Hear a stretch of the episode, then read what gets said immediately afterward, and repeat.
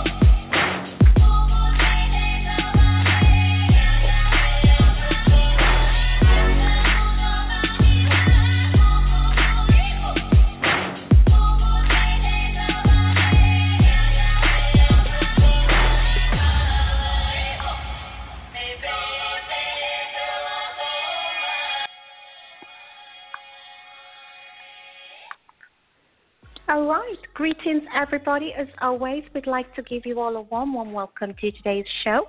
I'm your host, of course, Faith, and you're hanging out live on Her Story Too.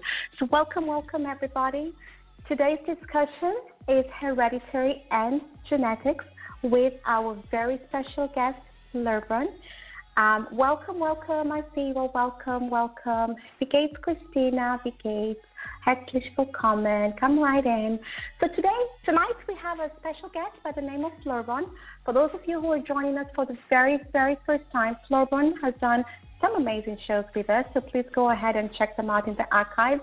She's um, well versed in many topics, and um, one of her favorite topics is blood types, um, you know, healthy living, and um, USO, you know, and all that fun stuff and as well as hereditary and genetics, which is what we will be discussing tonight. So let me share a little bit about FleurBrun for those of you who are joining us for the very first time. FleurBrun is a philanthropist, pantheist, rooted from the French Antilles. She's reared in New York. Okay, so you know, New Yorkers out there must be having such a fun time, you know, hanging out with one of their very own. Um, she has had consistent paranormal experiences as well as contact from celestial and galactic entities since her youth. Yep, that is FleurBrun. Um, she believes that the divine feminine energies have begun to sweep over the planet in preparation for the Aquarius rising ninth gate. Her goal is to expose hidden agendas as well as disclose the science cover up of melanated carbon galactic beings. She's also got a background in hereditary and genetics and has worked in, you know, in the science field. So she's one of our very own women of STEM. So I will bring her in. I think she's here with us, and I hope this is Lerpa. Hold on. I just need to find her.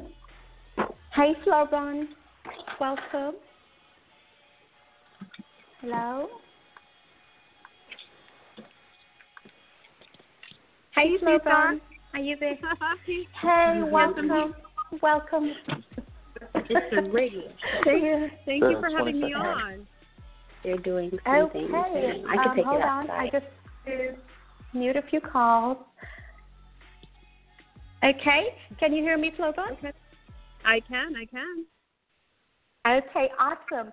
Um, how are you? How is everything? How is it going? We know right now, you know, you're you're doing a million things at once.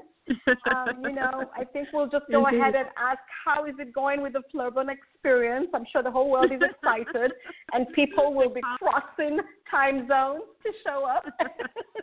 yes, yes, we have many people coming from actually a lot of international flights that were booked, coming from um, your neck of the woods in the Netherlands, coming from Canada um, coming from the West Coast, coming um, from Hawaii. So we have quite a few people doing that trek uh, to come to the FleurBrun Experiencer Conference, which I'm really excited about. I really have zero expectations. This is just, I'm, I'm really grateful to be able to have a collective um, conference for all of us to come together to really share in the experiences on personally, as opposed to normally we always talk through the phone or the internet, but this time face to face, you get to meet some phenomenal people, and you know, you already know one of your wonder, uh, your your guests who comes on your show quite often, which is um, uh, uh, I'm sorry, um, Sonia Barrett. Sonia Barrett is a bomb. She is So such she'll- a cool person.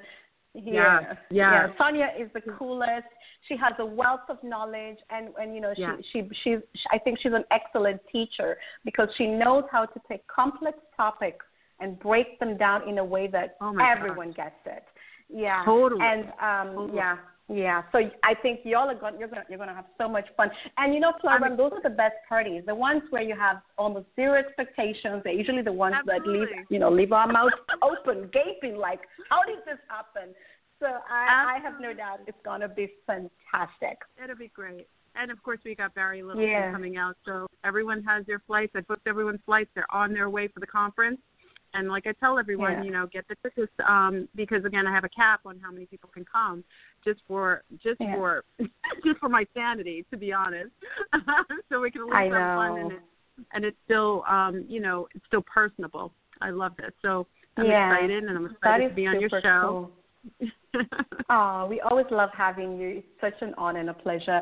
And um, in, in, in Denmark, um, we call those, you know, when you have like, you know, a small group of people in, you know, maybe in a in, in a gala room or a, you know, you know, you know, Yeah. in a special room or a special setting, we call them intim, intim concert. You know, an intimate Intim- concert. You know. ah, Yeah, in team. Yeah, we call them in team concert or an in team Ah. evening. So you have the jazz band playing, you, you have some dinner, you know, you sit, you talk, with, you converse with the person Oh, you know, I love playing that. and or doing. Yeah, they stop, they talk to you, they come around, join you on the table, hang out. Yeah, we call them in team. Beautiful. in team You concert. see, Yeah. That's so interesting. Mhm. This is the, the verbiage in itself and the, and the frequency when you say that a term. It makes it Yeah. feel good. It makes it feel very um uh very inviting. Yeah, it's an intimate setting. Yeah, Welcome everybody. Absolutely. I know we, we that's how we do over here, y'all. We we just had to, you know, hear a little bit about the FleurBrun experience. And for those of you who are here for the first time, now you know. It's gonna be in Florida, so you know, FleurBrun, um, she's on Uh, YouTube, July she's on you know different social media, so get in touch with her. Um, before we dive right in on FleurBrun, if you don't mind, I like to start from the Sure. basics. And um, I'm Yeah. going to share a few definitions of hereditary genetics and chromosomes because I know we'll touch on those. And we want you all to be on the same page with us. FleurBrun has this background, so she's well versed with these terminologies um, and you know these descriptions and these you know the scientific words and all that stuff. But um, this is for us and for you all who are um, you know you know discuss you know listening to a topic on hereditary and genetics for the first time.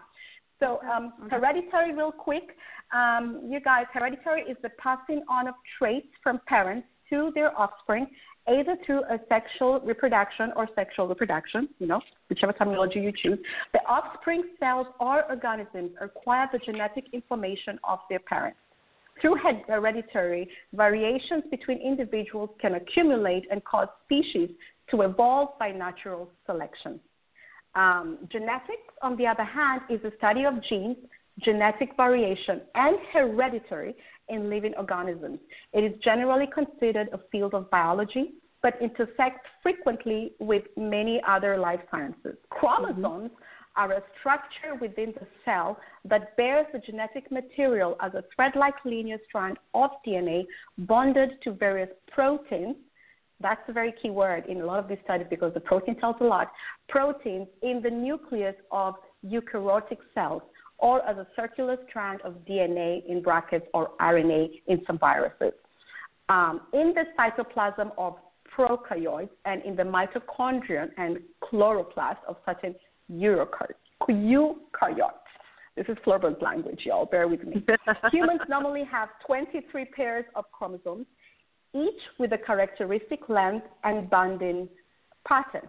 Chromosomes occur in pairs, in brackets, in most somatic cells, um, since one member of each pair comes from the mother and the other from the father. And a gene, finally, is the fundamental physical and functional unit of heredity.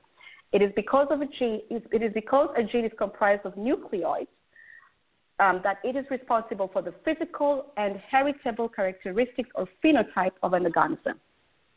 So, welcome, FleurBrun. Very good, very good. now that we got those definitions out of the way, we know. What's that? It's a nice introduction. I love it. Awesome. I love, I yeah, you, we just want to get that yeah. out of the way because when you start using these words, y'all know, you know, you know where she's, you know, where she's going with this. Because Yeah, yeah. scientists, a lot of times, FleurBrun, correct me if I'm wrong. I'm, I'm wrong. You have a different language. You don't speak English, and in your circles, you have different abbreviations, terminologies that you all know Yes. what those mean. But we Absolutely. sometimes make assumptions. Yeah. That's true. Okay, so I don't know. We'll start from um, maybe we should start from what is the role of genetics of human populations across the world? What Okay, role well- does genetics play? Well, our, our gene Mhm. our gene dispositions play a role in how we interact with our environment, how we socially interact with one another, how the environment actually uh, is proactive with us, and how sometimes um, we'll get into epigenetics where you have phenotypes showing up that are not necessarily coming from gene um, modification, but rather the environment changing aspects of your gene, your expression of your genes or your chromosomal expression um, due to the environmental changes that will sometimes change um, people's phenotypes, um, how they how they look, how they're expressed in the world, or sometimes behavioral patterns. Um, our gene pool is very very important in how we actually deal with nutrition. You know, um, it's why some of us have allergies to everything, and some of us can eat everything like a garbage pail and never be affected at all. It, it actually Mhm. is um, extremely pertinent for us to ex- understand our heredity and our gene pool, as it allows for us to make better choices that would um, benefit us long term, health wise. Um, it also allows for us to make mating a very much more um, purposeful act in that we choose mates that are more beneficial to um, giving our gene pool expression in a healthier way with our offspring as opposed to just uh, mating randomly and um, disallowing for those that you would like or wanting to be expressed with a mate that would be cohesive with you, with your gene pool with your with your you know we go into blood types which I've discussed on your show before but it's very important. Genes are important in every which way. Hmm. Yeah, and and when when when when we a lot of one of the most common discussions people have when with regards to genetics is aging. You know, you hear people saying, "Oh, you know, black don't crack," "Oh, you know, that's just genetics. It runs in the family." And you know, please be a mythbuster if you must. We are not, you know, very sensitive here. Just tell it like it is. Does gen, you know, when we when when when we look at gene, the genetics of aging, is genet is aging more linked to hereditary, or is it mostly influenced by genetics? Or you know, Uh, aging aging is a combination platter. It, it has to do with your your um your genetic your genetic makeup of your family, where your family is from. Are you living somewhere that's cohesive to, uh, to your that your ancestors actually um, lived long and well there? Are you in a placement where you have the nutritional staples that your ancestors had access to? Um, genes pl- play a long role. Now there are certain genes and certain people that are related that are related interrelated in as far as phenotype, meaning sometimes they share the same um, melanin composition, uh, you know, a strong amount of melanin. We call them melanin dominant people who have some of the similar traits of those who live longer spans of life. Now, whenever I talk about heirloom, and I want to break this down so it's it's understandable to your audience when Please we go go to the store, when we go to the store, and for, uh, let's start. Let's start before we go to the store. Let's say we're gardeners and we want to grow some wonderful cucumbers or or cherry tomatoes. We go usually to a store and we buy seeds, and these seeds say, okay, this is for cherry tomatoes and this one's for cucumbers. Generally, what for a person like myself and others who are based in the agricultural field or a botanist, you want to get seeds that have an, a a uh, a uh, older genome.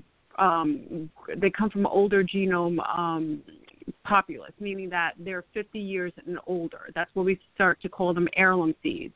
You'll hear a lot of times people throw out that term heirloom. I want to buy, buy some heirloom seeds. What they're saying to you is, I want seeds that were here 50 years ago that have not been genetically modified. Whenever you genetically modify anything, and we're starting at seeds, we'll talk about people in a minute because it's all interrelated, it's all relative. When we uh-huh. talk about starting uh-huh. at the seed, an heirloom seed has a way stronger disposition, meaning it's more resilient. it's been around the block longer. It's not a newbie on the planet. So it has its own natural defenses, and actually, how it expresses itself is cohesive to wherever it is, based on the fact that it's an ancient, like what we consider people to be ancient. Ancients have a stronger gene pool. Now, when you start genetically modifying or um, homogenizing seeds, the dexterity of the genes start to break down. So meaning that it's not as strong, it's not as strong, it doesn't have as many defenses, it's not it doesn't have as many um mem- its memory bank is very limited. It can't pull from recognizing that oh, this is springtime. Okay, I don't sprout until spring or the end of spring.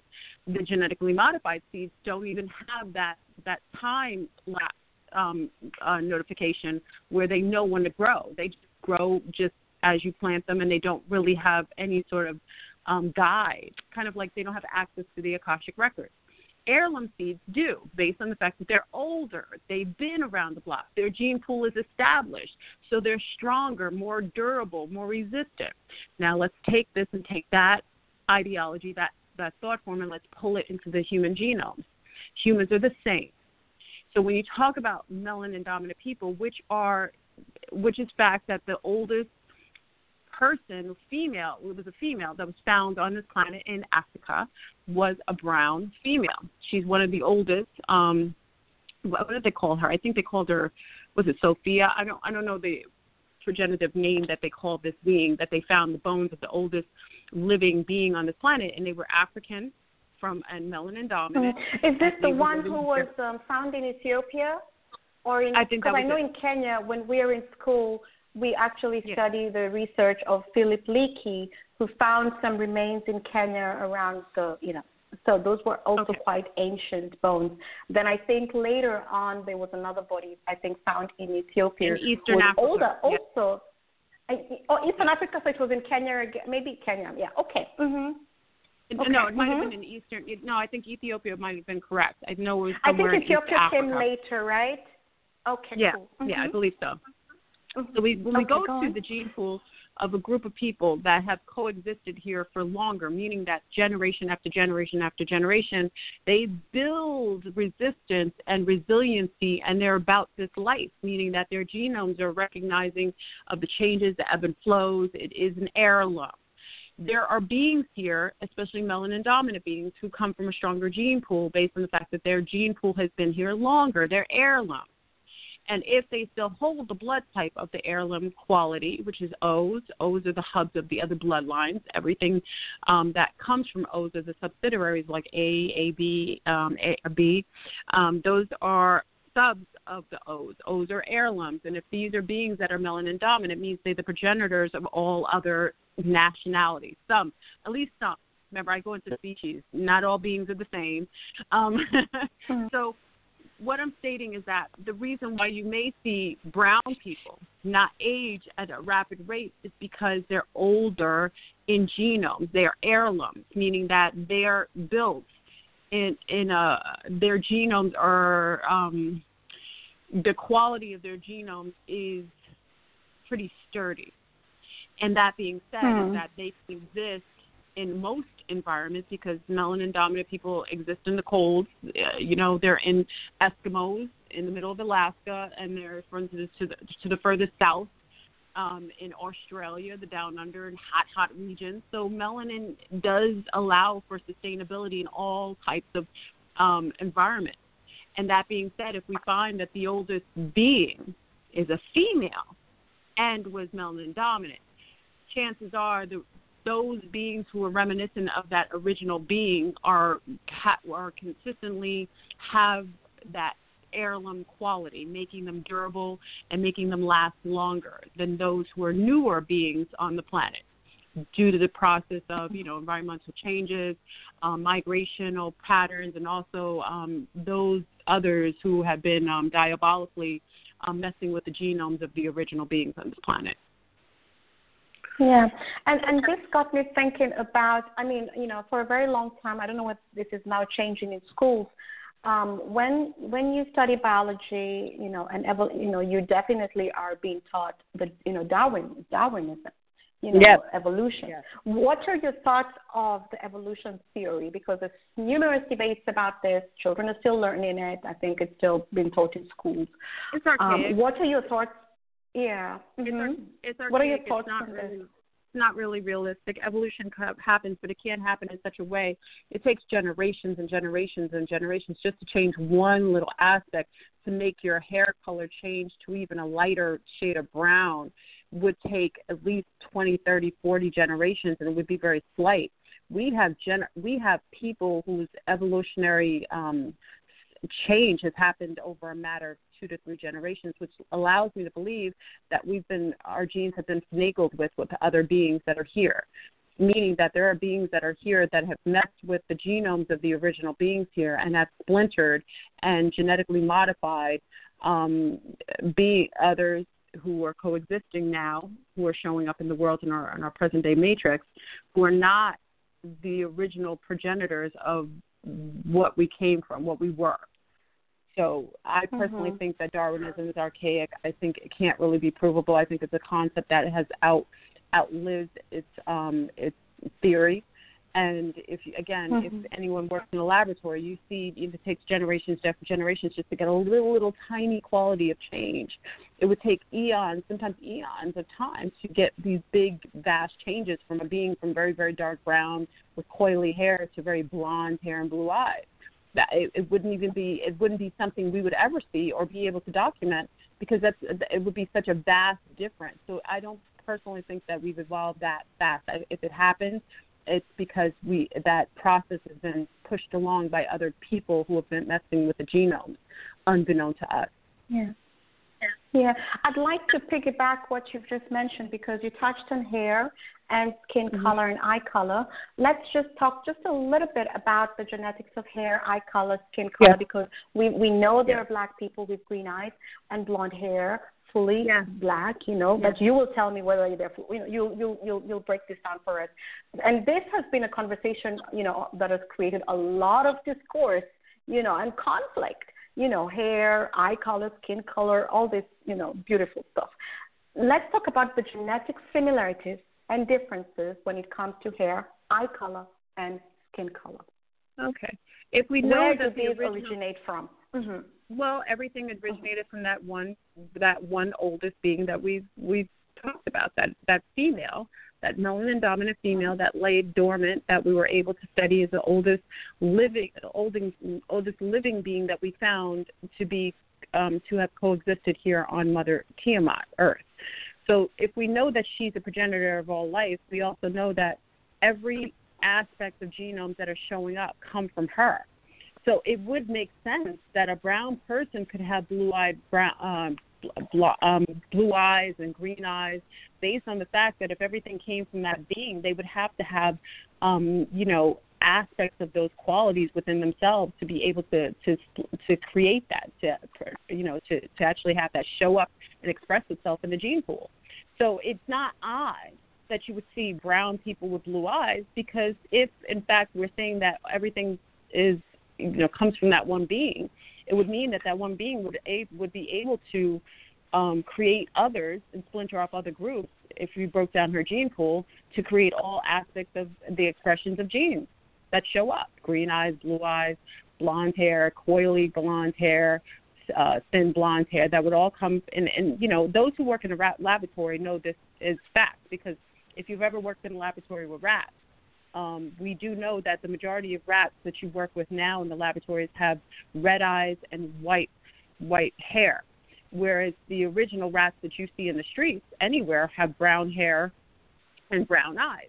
You say to yourself, where did these white rats come from with red eyes? Where did that come from? It's because they've been genetically modified. They've been stripped of their melanin purposefully to allow for clinical and and and um, experimental data to be taken. And how does that happen? It's the same way that people go and get chickens. When you go to the supermarket and get chickens, if you're still eating that type of food, you will know that chickens that most people are eating have are white chickens with red eyes. There are no wild chickens What? in the wild that you would ever chicken? see. Yes, there's I'm white sorry, I'm chickens. laughing. I have never seen such a chicken. Seriously, I'm just being honest. Oh, oh wow! You I'm didn't know? sorry yeah, to laugh. store. I have Oh, never oh. seen a white chicken with red eyes. Um, Oh, I'll you know, send you that. and and Yeah, we do have a lot of chick- farmers in Kenya and here as well. Mhm. Oh, you don't. Oh, you don't have that. So your chickens. What color are your chickens by you? Our chickens are brownish, you know, um, you know, Oh. there's a bit of, you know, they're colored, but brownish um, feathers. Oh, Um, I can send you pictures of our chickens right from the farm. Um, we don't have any white chicken, red eyes. And Wow. even here, I have a friend who has a chicken farm in um, a place called Ringsted here in Denmark. yeah. And I've seen her chickens. Um, they're no, Oh, there's no God. white chicken with red eyes. They're brown chickens. The cock is really beautiful, colorful feathers, just Yes. beautiful. But no. That's I've never seen that kind of a chicken. But you know what's interesting about that? I love you stated this, and I love that's why it's very important for us to talk across geographical lines, because a lot of Americans on this call right now will be really upset. Oh, the majority of chickens that they are consuming, if not 90 to 99 percent, are those white chickens with red eyes. I'll send you the pictures of our, farms here, and it will and it will probably cause you to get sick just looking at them. The fact of the matter is, your country is not allowing for those genetically modified chickens to be consumed because obviously if you're eating genetically modified food, it genetically modifies you. So it's interesting that you actually have natural looking chickens for your consumption in Denmark. And here in the United Snakes of America, we have access to white chickens with pink eyes. And that's why I say they purposefully do that to strip these animals and also when you strip an animal genetically modified and take away its melanin you also make it less nutrition the, the, there's a least there's uh lessens the nutrition that you're able to absorb from that animal as well Mm, wow. Wow. okay so i'm just saying Yeah, that that's really interesting. It's Yeah. really, really So- interesting. We, we, we. Yeah. Uh, it's, it's just, yeah, you're right. The differences are immense. They're really immense. Yeah. and it should Yeah. and you should question And I wanted to. mhm. yeah Yeah. Go on. oh no go ahead. You should question. no no go ahead. I wanted to share um, an article that I read from the Harvard School of Arts. And the title of this article was How Science and Genetics Are Reshaping the Race Debate of the 21st Century. It was written by Vivian Chou.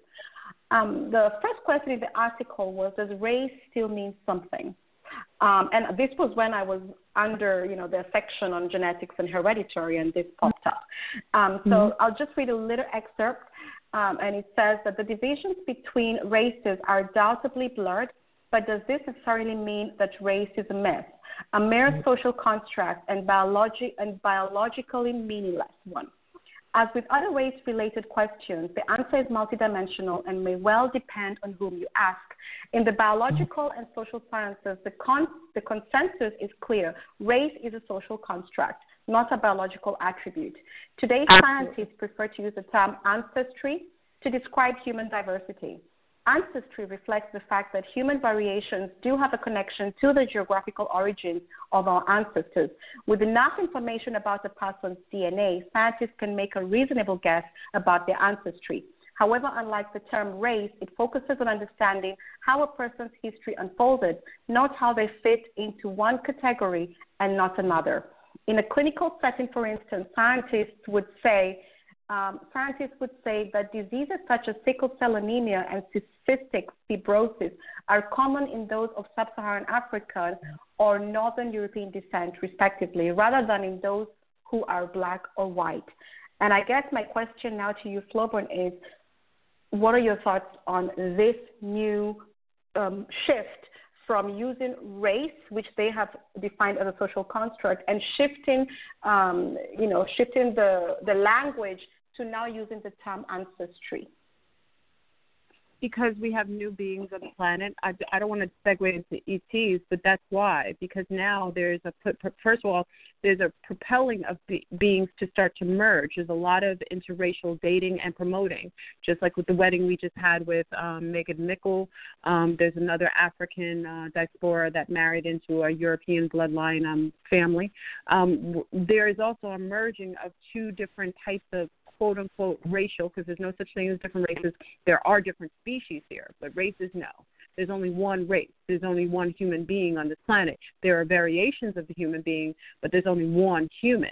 So there's no different races. If we were different races, we couldn't we couldn't create children together. That's a fact. so I question just I I actually like the fact that they're going into ancestry, but it's promote it's being promoted and it's being it's motivated by the fact that we're going into a different cycle where there needs to be a merging of bloodlines bloodlines notice I said that and complexions Mhm.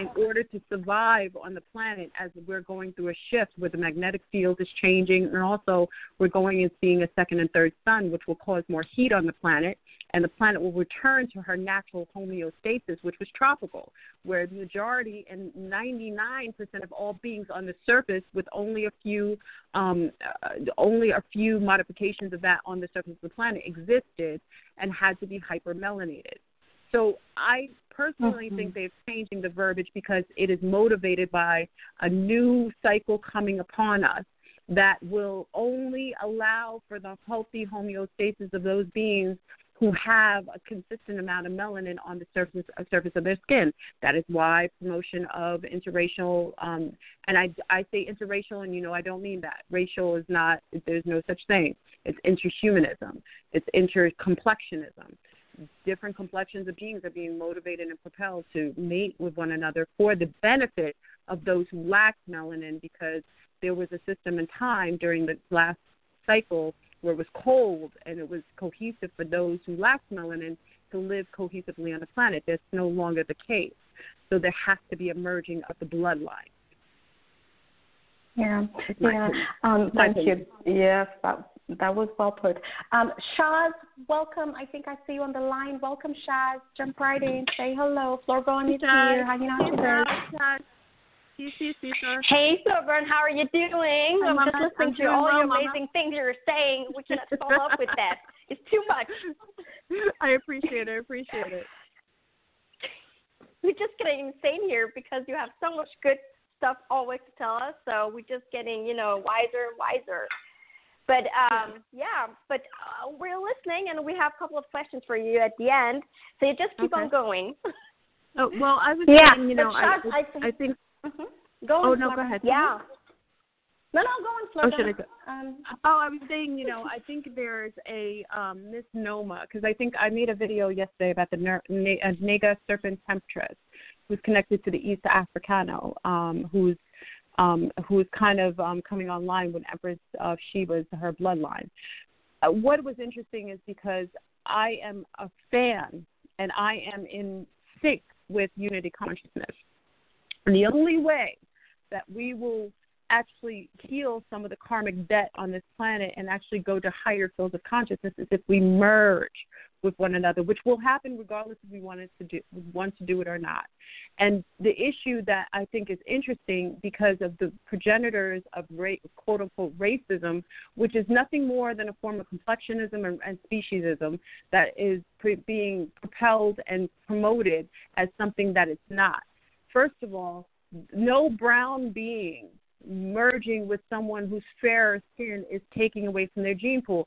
The the lighter skinned being is only going back home when they go with a brown person. Do you realize what I'm saying to you? The lighter skinned person, the lighter complexion person is only going back home when they merge with a brown person. Remember, they come from brown people. The majority of lunars, that's what I call people from European sex, are lighter skinned brown people. Now, if we people say, "Oh, that's madness," let's go back to who was the original being on this planet. It was a brown female. If that's the case, she's the oldest being that we found that we've credited to having the oldest heirloom genomes. Then we have to state that that is the mother, the overmother of all civilization. I didn't say civilization; I said civilization. For that case, when lunars mix, excuse me, that's true when looters mix with brown people, all they're doing is coming back home to their original zygote. That's all they're doing. So when people keep saying, "Oh, the interracial dating and so on," it is beneficial for those who lack melanin to come back home because they get more access to the akashic records. Also, they get some of the protection and the regeneration of having melanin, which is a hyper regenerative quality. That's why, again, you live for long periods of time because when you start mixing, excuse me, I'm sorry, ladies Sorry. Excuse you. when you start mixing, I'm, I'm talking so fast like a New Yorker. It's so you know we, we when we go when I go in, you know New Yorkers have a tendency. Girl, we we, go in, love we that. excited. Please. no, because it is Um, going to this. You know, our shows with you are so loaded and packed. That's the one of the comments we get. They're like, you you all know how to put so much information Yeah. in 30 minutes. It's fantastic. Uh, um, your New York what thing. Mhm. I am. I'm going in, and I was just saying, you know, um, for for those who who question the motivation of the government, they're doing it because it's that it, it's beneficial to them. And where a lot of brown people Mm. feel a certain way, it's like, listen, we weren't good enough a hundred years ago or four hundred years ago to mix with, but now we are okay. But everything wants to survive. And a lot of the Mhm. beings know, even subconsciously, those who have a little less melanin have they have natural survival mechanisms too. Their bodies, their cravings. That's why you see a lot of women looking at brown men to mate with. Women especially, we have a survival mechanism in us that that kind of sets off a, an alarm in us or or an allurement in us to mate with those males that will give us strong offspring. So people think it's a lot of promoting of it, but there's a lot of survival. We know, and I remember years ago people said I was cuckoo for Cocoa Puffs, and they said it wasn't going to happen. Everything that I stated is happening right now. If you go to any ATM and bank, you will see interracial couples being propo- promoted to you consistently. And it's not just any interracial couple. You start to see these brown women with afros, with lunar males being promoted. Why would they have a woman who's natural in her hair? They didn't do that before. Usually, it was a girl, a woman of color with more straight hair or weave, you know, something that was more of European styles. Uh, uh, uh, uh. They're promoting more Africano women, women more naturopathic. You know why? Because that coiled hair will protect that's offspring. They need a woman who has the strongest gene that is more of an heirloom to mate with in order to neutralize or to make the progenitor of a gene pool that would allow for offspring to be healthy and actually survive what is about to come on this planet, which is heat. Mhm. Okay. FleurBrun, this is why we invited you to talk about hereditary and genetics.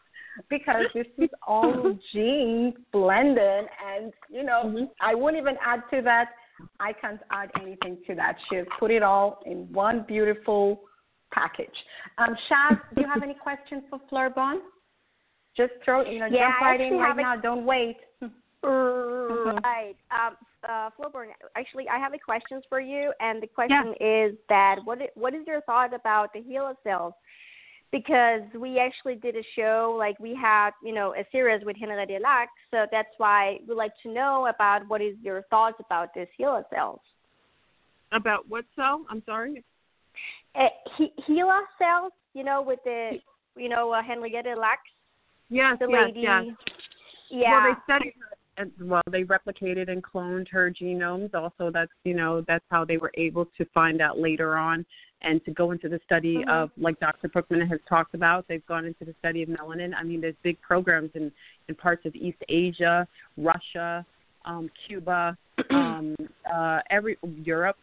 Um, they study um, melanin and and, Henrietta Lacks was why they did that because they saw that her gene pool, like they used to put it under a microscope and they saw that everything that came across melanin was destroyed and altered and transmuted, and that allured them. Mhm.